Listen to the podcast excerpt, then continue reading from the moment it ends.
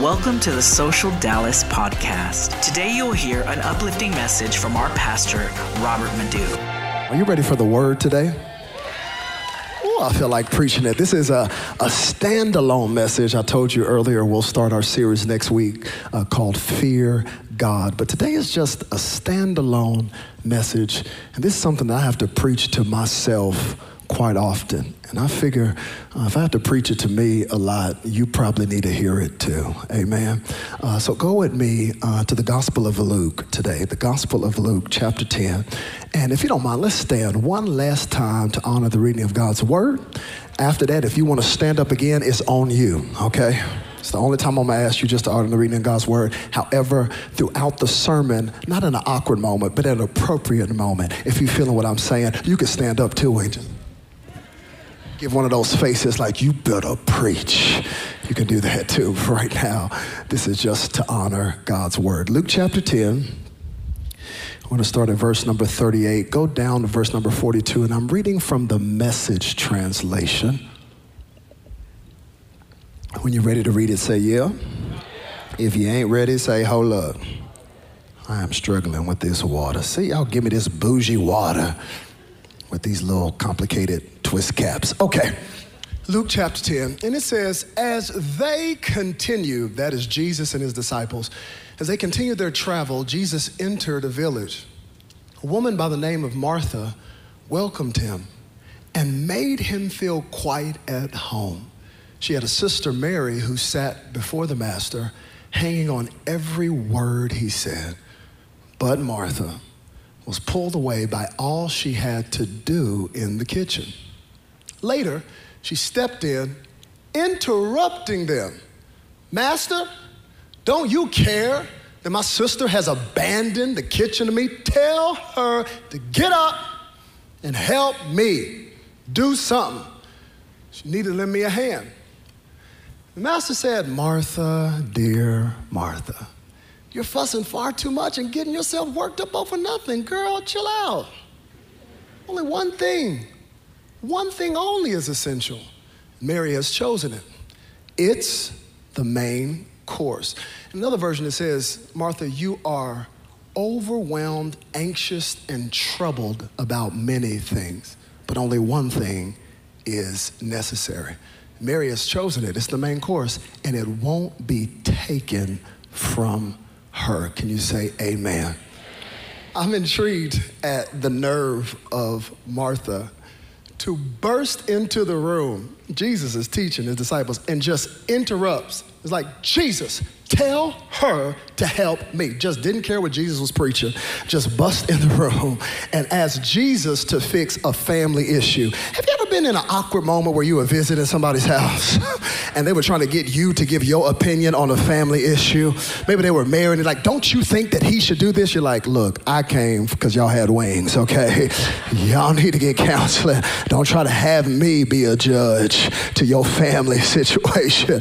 But it's just so funny. Martha, she's annoyed, she's mad, so just walks in and interrupts Jesus' teaching. I want to talk to you today, not long at all, just from this thought necessary interruptions. Necessary interruptions. Look at the person next to you. I'll let you pick. Just look at him and say, Oh, I know this for you. you may be seated in the presence of the necessary interruptions. Social fam, one of the parental predicaments that I often contemplate and ponder is this phenomenon, this phenomenon of how whenever I have like a day of leisure, the oddity that I have like a day of leisure at home, I'm chillaxing, there's not much on the schedule, I just have a free day. I'm blown away how on those days, my children, my offspring, uh, they will be, for the most part, cool, calm, collected, well behaved. They won't be fighting. On the day I have absolutely nothing on my schedule, those tend to be the days where my kids are just on their best behavior. In fact, I'll have that off day and I'll like want to go play with my son. I'm like, ah, dinosaur. And it's almost on the day I don't have nothing to do. He's like, uh, Dad, not today, okay? Just give me some space. Or then I'll go to my daughters. I got two of them. I'm like, hey, tea party, let's get it in. My, my day is clear. They're like, Dad, please, we're, we're watching Moana again. It's like, it trips me out. On the day that I don't have anything to do, for the most part, they will be behaved, chilling. But then on the day that I have so much to do, that my agenda is full. I got meeting after meeting after meeting. Those tend to be the days where they need my undivided attention. They are all up in my face every single minute. Daddy, daddy, daddy, daddy, daddy, daddy, daddy, daddy. I'll be in the middle of a Zoom meeting and my son, I've hidden in my house just to get on this meeting. And that's when my son will find me in the middle of the important part of the meeting, talking about, ah, dinosaur. I'm like, boy, if you don't get out. They're like, what is that, a demon? No, son, get out the room. Then he gets out. Then the girls come in. Daddy, tea time. No, daddy's in a meeting. Isn't it funny, the phenomenon that when my day is busy, that's when they want to come in and interrupt me. Ooh, it's actually worse for my wife because you mamas know. How many know kids know how to interrupt their mamas more than their daddies? Oh, yes, they will walk right past daddy and go straight to mama and say, Help me with this. They know when to interrupt. Some of y'all don't have kids, so you didn't like that illustration. Isn't it a phenomenon how on the day ooh, that you actually get up early to go to work? Like you have time to waste on this day. The day that you have time to kill, when you get in the car, you will have a string of all green lights. There won't be an officer in sight on the day that you got time to waste. I mean, it will be all green lights, everything clear. There's no construction. Even if it was construction, they've cleared the path today. But on the day you gotta be there on time. On the day that you didn't hear your alarm, on the day that you got the presentation that is going to give you the promotion, whoo, that's the day when there's an officer on every corner that wants to pull you over, talking about, yeah, you didn't put on your mask before you changed lanes. I'm gonna have to give you a citation for that. In my car, yeah, in your car. That's the day that there's a red light after red light. That's the day there's a 20 car pile up on your way to work. And then finally, when you get out the car and you're sweating, you get up to the job, you got a crosswalk, and it just happens to be a whole line of endangered sea turtles that just happen to be walking across, and you get on the days that you got to be there here comes the interruptions. And oh, how many know we all got that friend? And if you don't know who that friend is, you are that friend. every time you telling a story, you know this friend, every time you telling a story, not even just a story, your story they always feel the need to come in the middle of the story and interrupt. It's your childhood story. And they're like, yeah, yeah, yeah, but when he was five, when he was, saying, you didn't even know me when I was five. They love to interrupt in the middle of the story, and you just want to look at them and say, oh, my bad, my bad. Did the middle of my sentence interrupt the beginning of yours? I wish you would be quiet and let me finish my story. Oh, all of us have to deal with interruptions. And if you're honest today, Nobody likes being interrupted. Come on, whether it's a conversation, whether it's you just trying to get to your job, we hate interruptions. Nobody signs up for detours. Nobody's like, yes, I want this flight to be delayed for six hours. There's something on the inside of us that gets upset, that gets angry, that has angst and anxiety whenever people interrupt us. That's what jacked us up in 2020. Hello, somebody. How many know we could have been good if somebody would have told us a pandemic was coming? If I, could have planned, I could have prepared for it. That's what messed us up in 2020.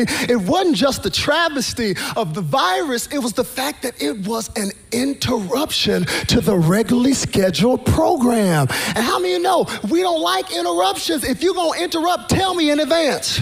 Let me know you're going to interrupt me. Think about it. Remember the stay at home orders? Remember the stay at home orders that you were annoyed by? How many know only difference between a stay at home order and then you actually just choosing to have a day to yourself is control.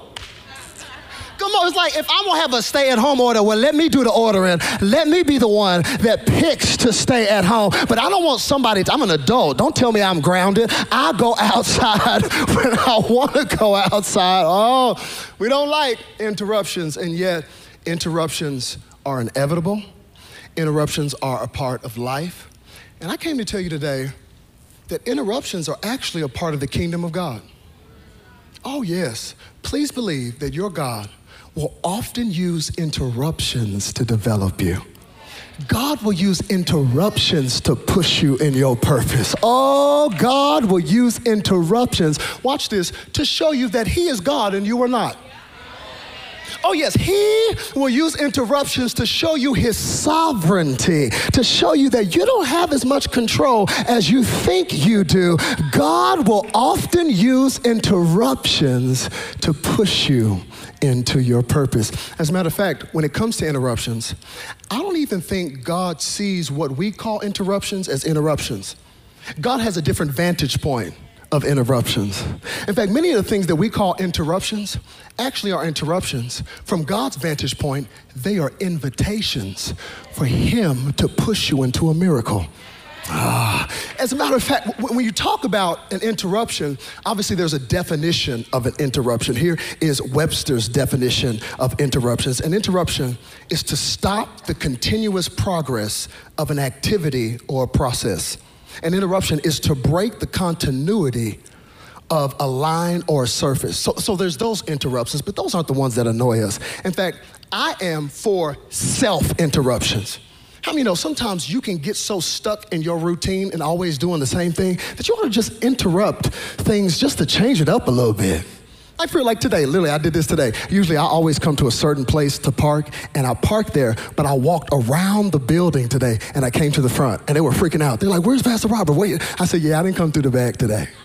I said, I want to come to the front. They said, why? Because I wanted to. Because I wanted to change it up. I don't know. I could have stalkers out there. I could have crazy people. I don't want you to think this is how I always do so. Some of you, you've been coming to Gilley's for a while. You sit in the same section, in the same seat every week. You want to try this side of the room just one Sunday? We get in these habits. Some of y'all go to the same coffee shop every single week. You ought to just do a self interruption every once in a while because it's easy to get stuck in the monotonous. It's easy to get stuck in routine. But those aren't the interruptions that annoy us, not the self interruptions. Here's what you have to look at when you're talking about the definition of an interruption an interruption, by definition, must always have these two things. These two factors have to be in it if you're talking about interruption. Number one, you must assume that you are headed somewhere you are headed somewhere. Like there is a direction to your life, there's a pathway to your life. It has to be an interruption. If you're talking about it, that means my life is going somewhere. I have a goal in mind. And that's worth discussing today because I want to ask you where is your life headed? No, for if you keep doing what you are currently doing, where will you end up? Have you ever considered that? Like, what is your goal? Like, what are you trying to do? Did, did, God really put you on this earth just to go to work and pay bills? Is that why? Is that why you're here? That's why He created you, so you could go to work and pay taxes and pay bills. That's your purpose. Do, do you know your goal? That you, you can't talk about an interruption unless you're actually headed somewhere. So that's one question to ask yourself: Where am I headed? Where is the goal? Another thing to consider with an interruption is that if it is an interruption, it must be something that is less important than the goal that you have in mind. If it's an interruption, it means that this thing that is coming in my life is less important than the thing that I am headed towards. That's the way it has to be an interruption. It means it's less important. So, to give you a clear de- definition of interruptions, interruption is when something less important interrupts something that is more important. So when we talk about interruptions, we're talking about priorities. What is your priority? And many of the things that we are calling interruptions are not interruptions, but they are invitations for God to do something deep in our life. Many of the people that we think interrupt us are not interrupting us, they're actually God opportunities that He wants to use us to connect with that person. See, we go down the shopping aisle, we think that person that's in front of us that got 54 items in the 12 item line, oh, interruption. But what if that person is an opportunity for you to show who Jesus is? We think the person that's chatty in the airport with us, that's talking and starting conversation. Oh, look, I, can't you see I have my headphones on? I did not come to the airport for that. What if they're an interruption? This is what I love about the ministry of Jesus. Jesus did not see interruptions as interruptions, he saw them as invitations for miracles. Woo, do your due diligence. All throughout the Gospels, rarely did you see Jesus heading somewhere to heal somebody. You see throughout the Gospels, he was on his way somewhere, and on the way there, somebody would interrupt him. But because Jesus is not like us, and he prioritizes people over his personal agenda, because he prioritizes people over things. He never saw the people as interruptions, he saw the people as invitations for a miracle because his primary purpose was people. But the problem with many of us is we think people are interruptions, and if you're not uh, furthering my agenda, then get out of the way because I'm concerned with me, myself, and mine. So if you're not helping my agenda, please move. You're an interruption. But sometimes the very people that you are trying to get out of the way are the people that God strategically put in your way for you to be a blessing to. Oh, come on, somebody. Jesus saw interruptions as invitations. Somebody coming through the roof, interruption. No, invitation. To show you that I don't just heal legs, I can forgive you of your sin too. Teaching in the temple, woman caught in adultery, thrown in the middle of the sermon. Called TMZ, interruption.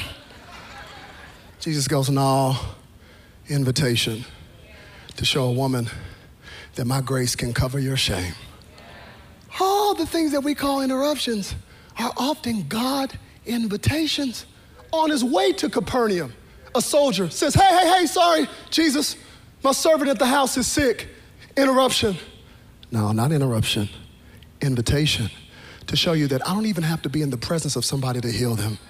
That I can send a word and that person will get healed. I'm telling you, to live a life of faith is to live a life aware of interruptions. That God will strategically use interruption as invitations for the supernatural and for a miracle. Remember that one time he was actually on his way to heal somebody, and a woman with the issue of blood interrupted him. He, and she interrupted him on his way to heal somebody, and he used the interruption of a woman who had been having an issue of blood for 12 years to heal her and then to finish the original mission of healing a 12 year old girl to show you that whether you've had a disease for 12 years or whether you're 12 years old, I am still able to heal you no matter what stage of life that you're in. It's not an interruption, it is an invitation. I am asking God, especially in my life, to not let me be so busy that I miss the opportunities that I think are interruptions to be a blessing to somebody the people that I would overlook. This is what I love about the Gospel of Luke, especially where we pick it up. Don't forget what precedes this moment with Mary and Martha. It was an interruption. There was a lawyer that came to Jesus and said, Jesus, excuse me, what must I do to inherit eternal life? He was trying to justify himself. And Jesus like, you don't want to know the word? What should you do? He said, Love the Lord God with all your heart, soul, mind, and strength, and love your neighbor as yourself. Jesus like, Yeah, okay, go do that. As if you could on your own. He couldn't do it. And Jesus tells him a story. What? About somebody who was beaten by robbers, and a priest and a Levi passed him by. Why? Because they didn't want to be interrupted. And the Samaritan, the least likely one, was the one who said, This isn't an interruption. This is an invitation to bring healing to somebody. A life of faith is a life that is open to interruptions. It's one thing for somebody to come and interrupt Jesus. He had it throughout his ministry. Please heal me. It's a whole nother thing when God chooses to interrupt you. Ooh, this is what I love about my text today. My text today says that Jesus is on his way somewhere with his disciples, and he chooses to go to Mary and Martha's house. Anybody remember Mary and Martha in the Bible? Remember them in the Bible? They got a brother named Lazarus, and Jesus chooses to pull up on their house. I love Jesus' relationship with Mary and Martha and Lazarus. You know why? Because it proves to me that because I am a limited entity that don't have much time in the earth, I can love everybody, but I have to be strategic in my relationships. I can only go so far. How many know there's a lot of people Jesus healed, but just because I heals you don't mean I'm trying to chill with you. He's like, yeah, I'm, I'm, ministering. There's people that he healed, and he's like, God bless you, now go home. Come on, there was one dude that tried to get a part of the crew. Remember the demon possessed dude? Come on now, you know your Bible? Ah, they pulled up on the shore. This dude is losing his mind. Ah. And Jesus set him free, set him free, set the demons in some pigs. And right after the dude got set free, he's like, oh, I love you, let me roll with you. He's like, nah, we good, fam, just go back home. Send him back home to the village. Just because I healed you don't mean I'm trying to chill with you. I'm telling you, y'all don't like this, but it's true. He had different relationships. Even with the 12 that got to chill with him, he had different relationships. Peter, James, and John, they were a part of this elite three for whatever reason. There were some moments he would take those three, be like, the rest of y'all nine, stay behind. I'm taking them. he had different, but, but, but Mary, Martha, and Lazarus, oh, this relationship was different because this was the place that Jesus just wanted to chill. Oh, when we get to heaven, I want to meet Mary, Martha, and Lazarus. Because of all the people that lived in the earth that time, that's the house you want to go chill at. That was, that was the place where he's like, look, this ain't about me doing ministry. This is about me just hanging out. He loved hanging at Mary and Martha's house. So I love it. I can see them. I can see all 12 disciples. Remember, they're on their way. And I can see Jesus. He says, hey, let's go to uh, Mary and Martha's house. And I can see one of the disciples going, oh, we're just gonna pull up? They're like, yeah, we're just gonna pull up. And one of the disciples like, you sure you don't want me to run ahead and like tell Martha we come? Jesus, you know Martha. He's like, no, let's just surprise her. And all the disciples like, just stop. Like, you, you, you gonna surprise Martha? You just gonna pull up on Martha's house? He's like, yeah, I got a plan. Yeah, follow me. Who the Messiah? You and me. Follow me. And they go and they start heading to Martha and Mary's house, Woo, unannounced. Meanwhile, Mary and Martha are in the house. Let me use my holy imagination. They're in the house, hair rollers in, bathrobe on, watching Grey's Anatomy, chilling on the couch. All of a sudden, ding, doorbell rings. Martha immediately looks at Mary. Are you expecting somebody? Mary's like, no, I'm not expecting somebody. Are you? She's like, girl, you know I'm not expecting anybody. Look at my hair and look at this house. Of course I'm not expecting anybody. Girl, look at the ring camera. Look at the ring camera. and see who it is. Mary opens up the ring camera. There's Jesus, hair and everything. Mary goes, it's Jesus. It's who? It's Jesus. He didn't send somebody ahead. He didn't tell nobody he was coming. Look at this house. It is a mess, Mary. She's like, it's him. What do you want me to do? I don't know, girl. Hold on. Who else is with him? Is it just him? Mary's like, no, they all with him. They all, what you mean they all with him? All 12 of them, all, all 12 of them. Oh, can you see? Can you see Martha having a panic attack? Don't act like you don't know. You have been there before when one of your friends called you and said, Hey, I'm in the neighborhood about to pull up, and your house looks like World War III. You got cereal bowls from last month still on the coffee table, and y'all just gonna pull up? Oh, come on, this, this she is going crazy. Oh my goodness, they're out there. And Jesus outside with all 12 of them. And Mary's like, what do you want me to do? Just don't, don't, don't hold on, let me think, girl, let me think. Just, just, just, don't answer it.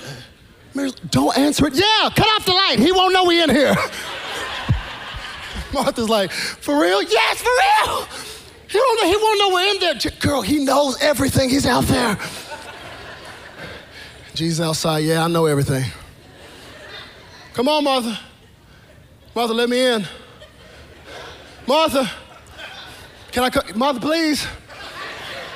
Behold, I stand at the door and knock. Please, let me. Let me. You know Jesus will do a surprise visit on you. He'll just pull up. Not because he's trying to find nothing. That's how the old church people would say, he's trying to find you out. No, he just wants to hang. Jesus outside. Meanwhile, Martha is losing her mind. Is. I gotta get this. I was not expecting him. Okay, okay. Let me think. All right, girl. You, you, you, you, you entertain them. You entertain them. I'll fix everything else. I'll get the table. I got it. I got it. I got it. She's Mary's like, Are you sure? Yes, girl. I got it. I got it. So you, you see Martha going crazy. She's got to get that long table for twelve. You know that long table. They only got seats on one side. You seen that painting? This is. He got to get the long table. She's in the kitchen trying to find the gluten-free pita, getting all the hummus. She is losing her mind. She done put in a Kenny G. She ain't never played it before before, got her little apron, just trying to get everything ready. She lighting candles. Meanwhile, Jesus comes in. And Mary is like, hey, I'm Martha's in the kitchen. Yeah, I am. So good to see you, Yeshua. Thanks, thank you for just showing up. Unannounced. Appreciate it. And she's going crazy. Just trying to get everything together. And I can see Mary trying to entertain them. I can see Martha losing her mind, trying to get it perfect. Please understand, this isn't a regular guest, this is Jesus. Oh, come on. You start losing your mind when your uncle is coming over. This is Jesus. Not only that, this is a culture where hospitality is everything. How you treat somebody, treated somebody in that culture, it mattered. So please understand, Martha is just trying to host Jesus properly. That is the motive of her heart. She just wants everything to be right for him. If it should be right for anybody, it should be right for him. And let me just pause right here and let you know if you think this is one of those messages that's coming against the Marthas, saying, How dare this Martha be so busy? I've heard preachers do that. Oh, they just tear up Martha with this text. This is not that message at all, at all. Matter of fact, I don't have points, but if I did have a point today, my first point would be leave Martha alone. That'd be my first point. Leave Martha alone. Do you know where the world would be if it wasn't Martha's in the world? Thank God for the Marthas. It's easy to be Mary when you ain't Martha. Don't forget whose house it was. It was Martha's house. That's why she is mentioned first. Mary and Lazarus are the ones freeloading, living up in her house. Please understand, Martha is a girl that had it going on. Scholars suggest she was a widow, but she was still making it do what it do. Martha was the one that said I N D E P N D E N T. Do you know what that means? This is Martha. This is her house. Oh, yeah, it's easy to be married when you ain't paying a mortgage. It's easy to be married when you ain't paying the light bill in there. It's easy to sit at his feet when you ain't never vacuumed the carpet. So I want to pause this sermon right now and say, shout out to the Marthas. Shout out to the people that show up and do stuff. Oh, yeah. You better leave Martha alone. You better leave her alone. Where would you be without Martha? Where would this church be without Martha's? Where would it be? That's why I came through the front today. I came through the front. Did you know those people here at 5:30 in the morning? You know that? You know those people here early. You see that chair you're sitting in? Is it comfortable? Do you know those people in here? I watched them today. I watched all the Marthas just. So yeah. Yeah. Martha's. Martha's in the parking lot today. Martha's. You see how much I move? You see these, kids look at this dude making him work. Martha! See this mic working? Imagine if it went out like, hey, y'all, don't let me hear. Y'all be the first one. Ah, I can't hear, I can't hear. You be the first one because that's what Mary do. Oh, I love Mary. I'm gonna get to her in a minute. But it's easy to complain when you are Mary. When you just showed up, got your coffee deal, just came in here, shaking your frappuccino, and ooh, the worship is good. Oh, it's easy. Because you're Mary. I bet you did like service. You just sat down. Bet you did love worship. You went up here early rehearsing me, me, me, me. Shout out to the Marthas. Church wouldn't make it without Marthas. Social Dallas wouldn't be Social Dallas without Marthas.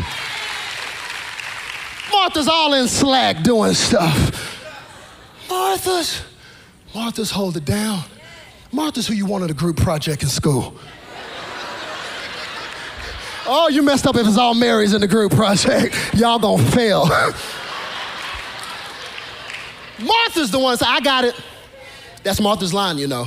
I got it. I got it. Martha will show up. Martha can be counted on. Martha's responsible. How dare we castigate Martha? Yes, Jesus addressed an issue, but this wasn't an issue of sin primarily. Martha understands that if I'm Martha, I got to steward it. Martha, steward. If trying to keep you awake. If the meal's gonna be cooked, I gotta go in the kitchen. We can't all sit on the couch. Somebody gotta mix this stuff together and put oven. Shout out to Martha. Martha is about action. Martha is doing. Martha will serve. Martha will show up. But Martha does have a danger. See, the problem with Martha is although she'll show up and although she'll do it, if you're not careful, you become so burnt out being a Martha. You got to be careful when you're a Martha because when you're a Martha, you're a giver. And givers rarely have limits. Givers have to set limits. Takers ain't never gonna have limits. Take, take, take, take, take, take, take, take. Marthas have to be careful because in their heart to serve, you can get taken advantage of. You can become bitter. You can get angry. Oh, you got to check your heart when you're a Martha. You also got to be careful if you're a Martha because Marthas are interesting. Because part of the reason they say, I got it, is because they have this inflated sense of self. Well, if I don't do it, it's going to fall apart. Well, if nobody else does, I got to do it.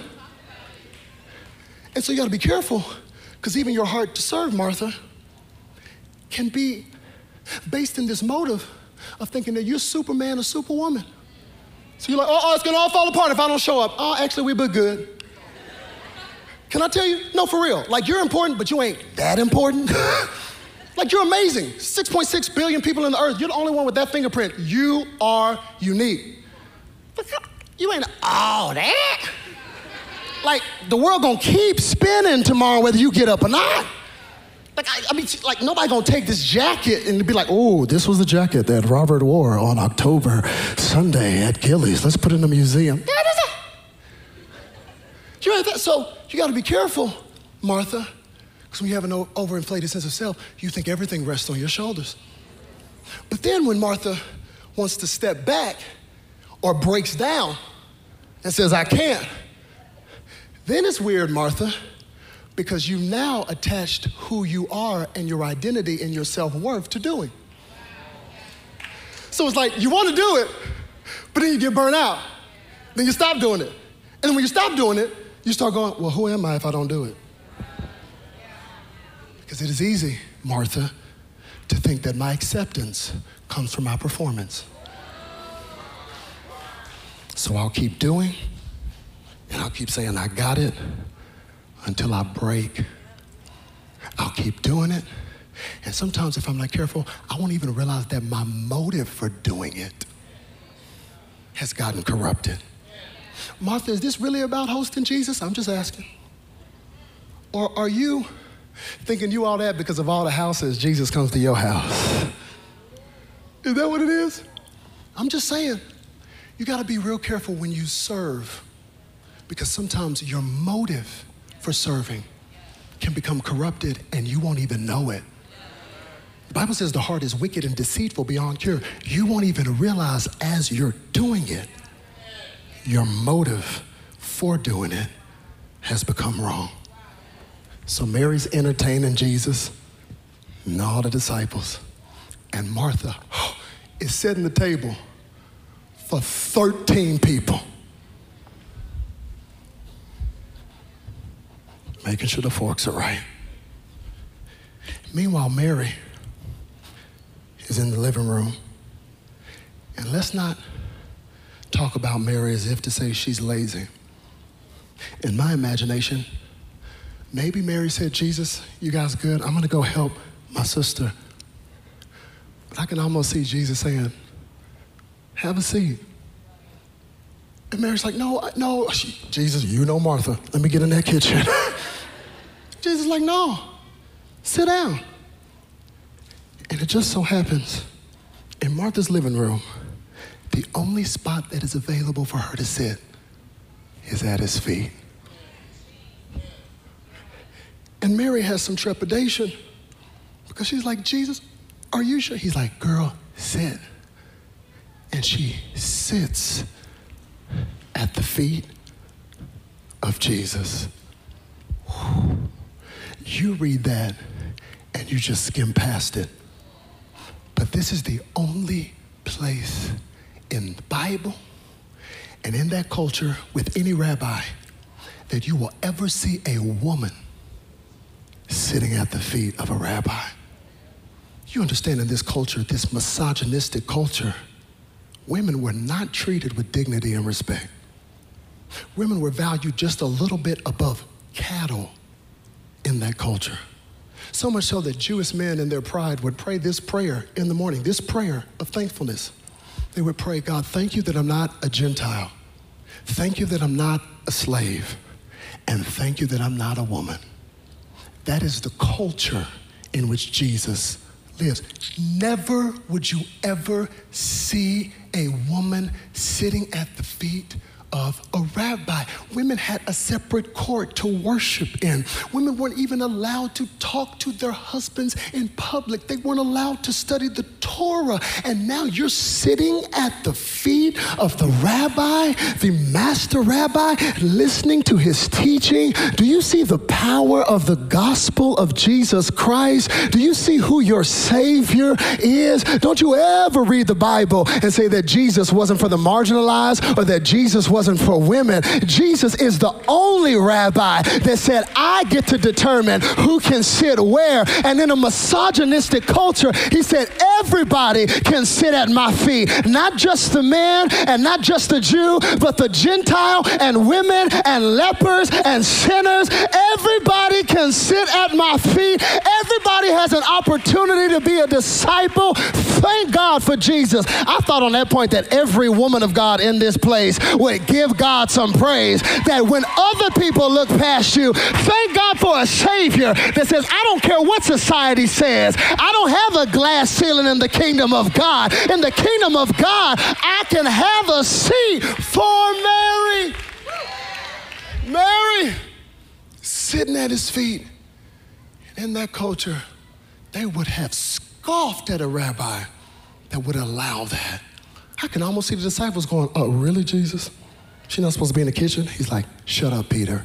She can sit where I'm telling her to sit.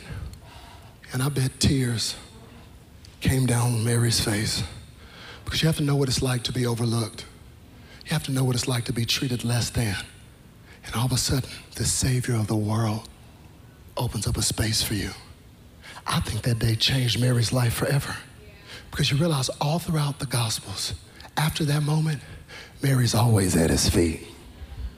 Oh, that moment changed her life because she always ends up at his feet. You remember when their brother dies in chapter 11? I want you to see what happens. Their brother Lazarus, you know the story. You've been, you graduated from Sunday school. John chapter 11. Remember their brother Lazarus dies and Jesus doesn't come to the funeral or the graveside service and they're so mad? I want you to see in John chapter 11. Remember that beautiful verse in John chapter 11. Look at what he says. Martha is mad that Jesus is late. Runs up to him. Martha said to Jesus, If you had been here, my brother would not have died. But I know that even now, God will give you whatever you ask. Jesus said to her, Your brother will rise again. Martha answered, I know he'll rise again in the resurrection at the last day. See, because Martha's practical, right? She has an attitude with Jesus. She's like, oh, if you would have been here, if you loved us, you would have showed up. You wouldn't even let him get sick in the first place. But you're late and he's dead. If you would have been here, it wouldn't have happened. That's what she said. And Jesus says, Your brother's gonna rise. She's like, Yeah, uh, later, but not now. But I want you to see Mary. Mary comes up to Jesus and says the same thing. Look at what Mary says. Mary reached a place where Jesus was. She also said, Lord, if you had been here, my brother would not have died. But look at where she is. She fell at his feet. Says the same thing Martha said, but her posture is different. This is why it's not just about what you say, it's about the posture of your heart and how you approach God. It's not just about you approaching God, how do you approach him when you approach him?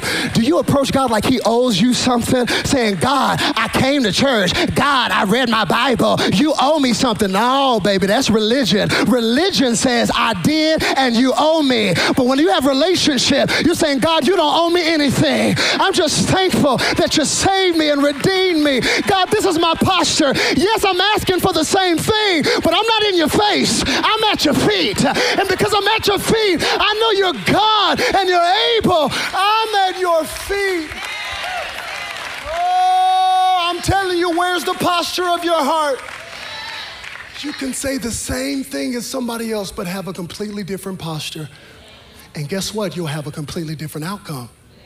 He just tells Martha, Your brother will rise again. But look at what he says to Mary. He says, when Jesus saw her weeping and the Jews who had come along with her also weeping, he was deeply moved in his spirit and troubled and said, Where have you laid him? Martha just got, I'm gonna get a resurrection. I am the resurrection and the life. Mary got something different because of her posture. When she came at his feet, he said, Where's he at? Where's he at? Because I'm about to show y'all I know how to raise people from death to life. That is the difference. You come at his feet. She does it again in John chapter 12. She comes into a room and she bursts a bottle of expensive perfume. And where's she at? At his feet. Mary is always at his feet. Martha will get in your face. Mary is all about adoration. Martha's about that action. Mary is about worship. Martha is about work.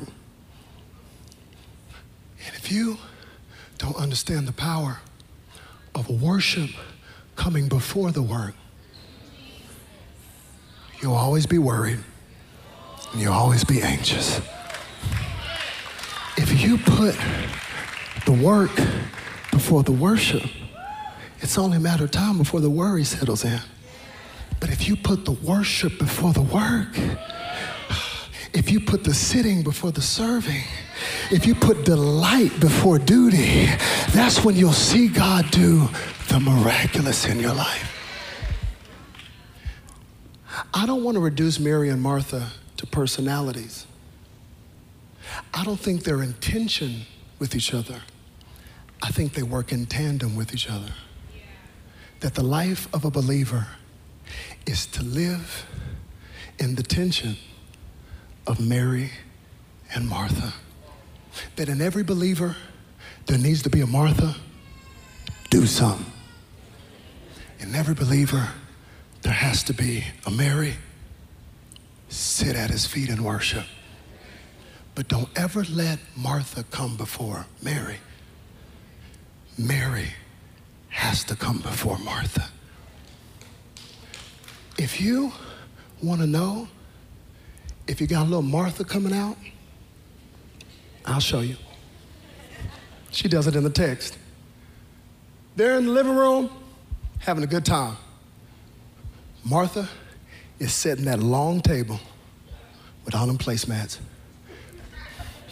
And I think when she got to about placemat number 12, is when she snapped. Because they in there. you ever hear somebody just having a good time and you can't participate because you're the one cooking?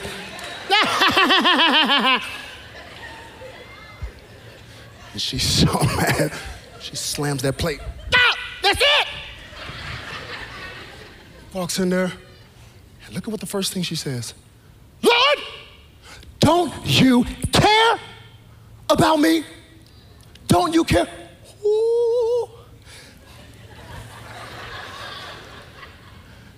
The English doesn't even give you the Greek feeling of this text. She literally bum rushes Jesus. Jesus, don't you care?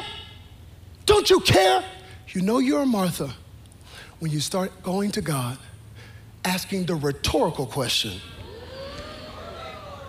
Don't you care? She's not asking for information, she has drawn a conclusion. You don't care. Because if you cared, you would do something about it. And that's why I'm in your face. Woo! We do the same thing. How you approach Jesus matters. Do you care? Don't you see what I'm going through? Because if you cared, you would do something about it. As if you were God and He is not. You know, you are Martha. When you're coming to Jesus, going, Do you care? But you're not asking for information. You have drawn a conclusion that He doesn't. Oh, please don't miss the message. I'm not saying you can't come to Jesus with your questions, but let's just settle this. He does care. He already told you, cast your cares on me because I care for you. So stop looking for evidence to substantiate the verdict of him caring and start making a decision that I already know that he cares. Him caring is not up for debate. So if I'm facing something that I don't understand and doesn't make sense, it's only a matter of time before he'll make it make sense and make this work together for my good. But I'm not looking at the evidence of what I'm going through or my circumstances to substantiate whether he cares because I already know he cares. Him caring is not up for debate.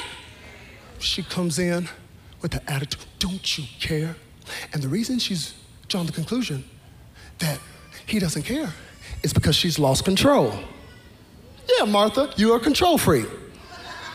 And she proves it the next thing she says. She says, Don't you care that I'm here in the kitchen by myself? Tell her to help me. Martha is looking at the creator of the universe and says, Tell her to help me. The nerve, the audacity, the unmitigated gall for you to tell Jesus what to tell her to help me. I know you're the Lord and the Savior, whatever. I'm telling you to tell her ooh, to help me. It's kind of like when my kids, worship team, join me. It's kind of like when my kids have the nerve to tell me, You don't care about us. Making me go to bed. You don't care about us. For real? Oh, for real? I don't care because I'm making you go to bed. You better be glad you got a bed in that room. You better be glad that there's air conditioning in this house. You want to know if I care? Go in there and flick that light on and see if it come on. Make me so. How dare you? Tell her to help me. Have you questioned the care of God because you've lost control? And now you're telling him what you think he should do? You are giving suggestions to the master of the universe. But look at the kindness of Jesus because he's not like me. My kids question if I care, I'll be like, how did you better be glad you're still breathing? Not Jesus. He says, Martha, Martha. Whenever you hear somebody say a name twice in the Bible,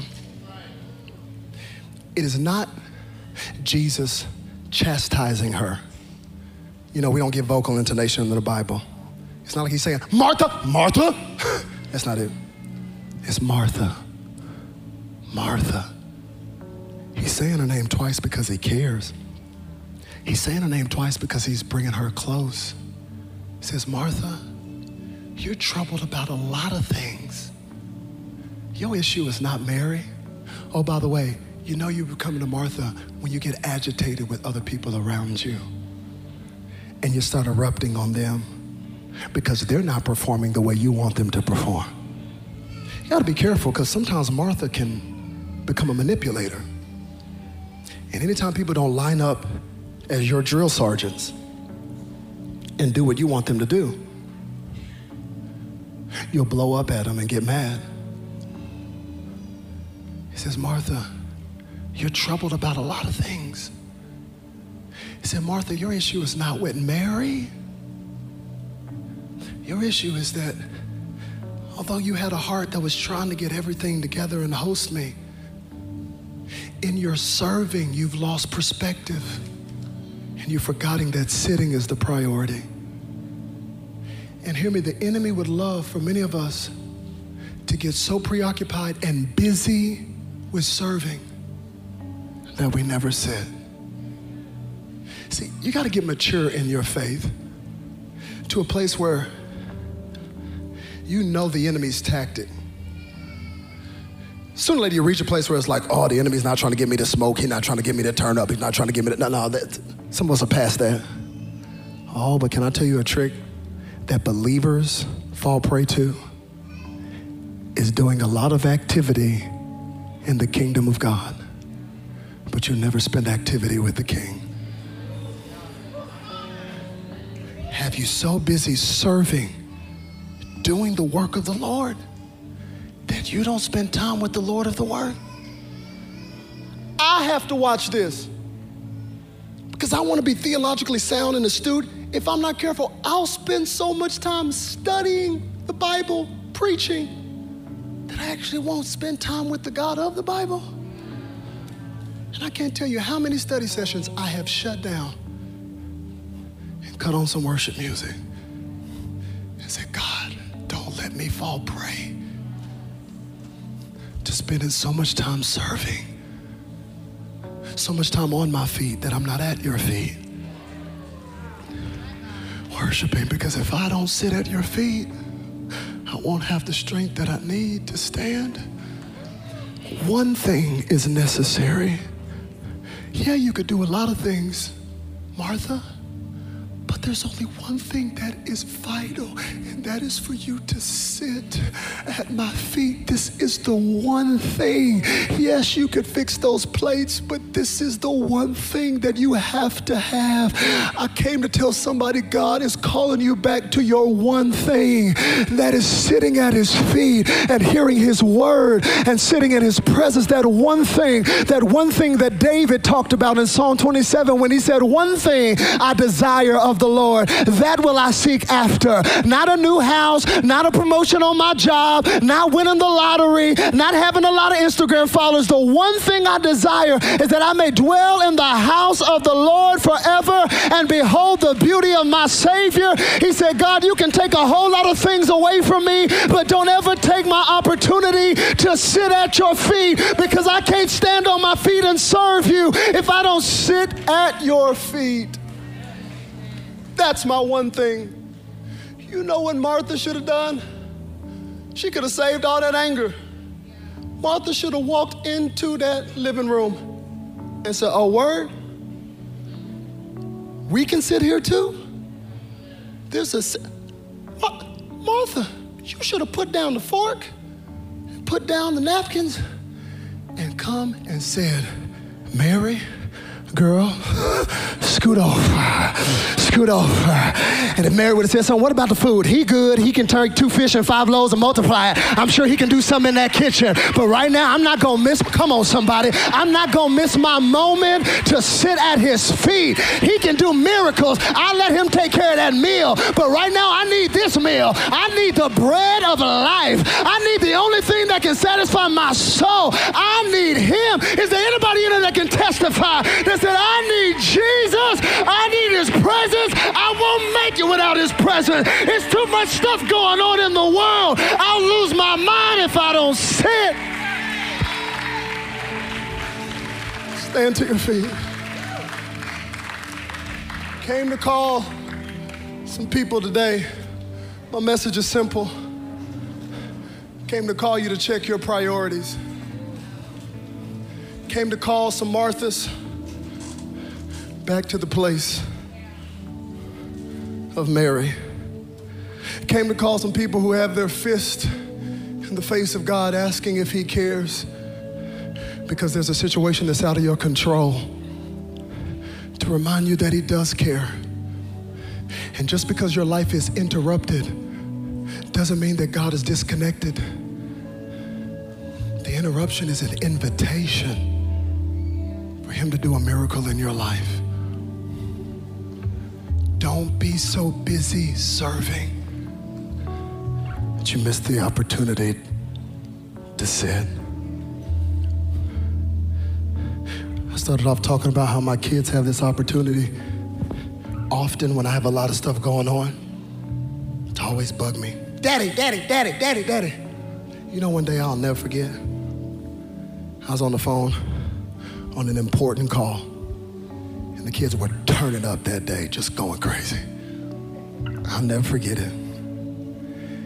My little Remy, she's my favorite. I'm kidding. But I'm her favorite. do unto others as they do unto you. No, that's not it. My bad. I'll never forget it. I'm on the phone, important call. This girl is bugging me. Daddy, daddy, daddy, daddy, daddy, daddy, daddy, daddy, daddy, daddy, daddy, daddy, daddy, daddy. And I'm like literally running away from her trying to get some peace. Daddy, daddy, daddy, daddy, daddy. Finally I was like, what, Rim? You see me on the phone, what? I'll never forget it. She looks at me, she goes, just want to tell you that I love you. And then walked out the room. Yo, man, I gotta call you back. And I hung up the phone. 'Cause if you're not careful, you lose sight of what's really important. Remember, it's only an interruption if what you think is interrupting you is less important than what's really important. So I hung up the phone so I could go to what was important. God's calling you to a Mary moment today to sit at his feet. I'm going to ask every head be bowed and all eyes be closed today. You're here today, you'd be so honest to say, you know what? Um, things have gotten out of perspective. Got my priorities out of alignment. It is so easy to do. I'll be the first one to tell you that it's so easy for me to go Martha mode. Meanwhile, Mary is dying on the inside. God's calling you not to lose your Martha, but you just have to be aware that we live in a culture that will always push you to be Martha. You'll be constantly inundated with somebody that's doing better, going faster, accomplishing more, has more going on. We live in a busy society that has glorified busyness. But the fight of your life is to sit at his feet. The fight of your life is to keep your Mary moments. And so, with heads bowed and eyes closed today, if you be so honest to say, Pastor Robert, I need to shift my priorities. Things have gotten out of order. I need to come back to Mary. You. Would you just lift up your hand as a sign and say, Lord, that's me, that's me, that's me. Thank you, God. Thank you, God. Jesus. Heads are still bowed, eyes are still closed today, and I'm gonna do something a little different. Um, I'm not gonna have the worship. I'm not gonna have the prayer team pray or anything. Heads still bowed, eyes still closed. The prayer team just stay to the side. But if you're here today and you've never surrendered your life to Jesus, I'd love to include you in this closing prayer to say, God, I need to give you my life. You might be telling yourself, man, I got to fix myself. I got to get myself together, man. I got some stuff I'm trying to straighten out. You can't fix yourself. Come on, if you could, you would have done it by now. That's why Jesus is a savior. He saves. And don't let the enemy lie to you and say there's not a place for you. He didn't just do it with women, he did it with Gentiles, he did it with outsiders. He was constantly redefining in the culture every single social construct. He says, Everybody has an opportunity to come sit at my feet. No matter what you've done or where you've been, there is a place at his feet for you. You're here today, you've not surrendered your life to Jesus, or maybe you're saying, Man, there was a time I was walking with Jesus, but today I need to rededicate my life to Him. Would you lift up your hand just high enough and long enough to where I could see it saying, That's me, that's me. Thank you, Jesus. Awesome. Thank you, God. I see those hands. Today's going to be different. I'm not going to have anybody lay hands on you. I'm not going to have anybody pray for you.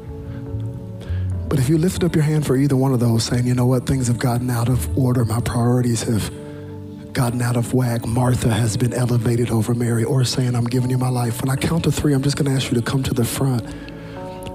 And I want you to start right here and have a Mary moment. I'm going to ask the worship team just to lead us in this beautiful song that says, I'm caught up in your presence. I just want to sit here at your feet. And I want to give you an opportunity today in this service right now before you go on with your day and your busy Sunday just to have a Mary moment right here. So if you lifted up your hand, or you should have, when I count to three, I want you to come. One, come on, this is your opportunity to say, God, I'm coming back to your feet. Two, don't worry about what somebody else is going to think about you. Three, three, would you come? If you lifted up your hand, or you should have, I don't care how far you got to walk from the back. Come on, this is a Savior who says, There is a place at my feet for you you. I'm talking to those of you who have been riddled with worry and anxiety, and much serving has pulled you apart. And God is saying, Come back to my feet. You've got to put worship before your work. If you put your work before your worship, you're going to stay worried. We would like to thank you for being a part of our social global family. Please head to our website, socialdallas.online, and see the many ways you can stay connected with us from around the world.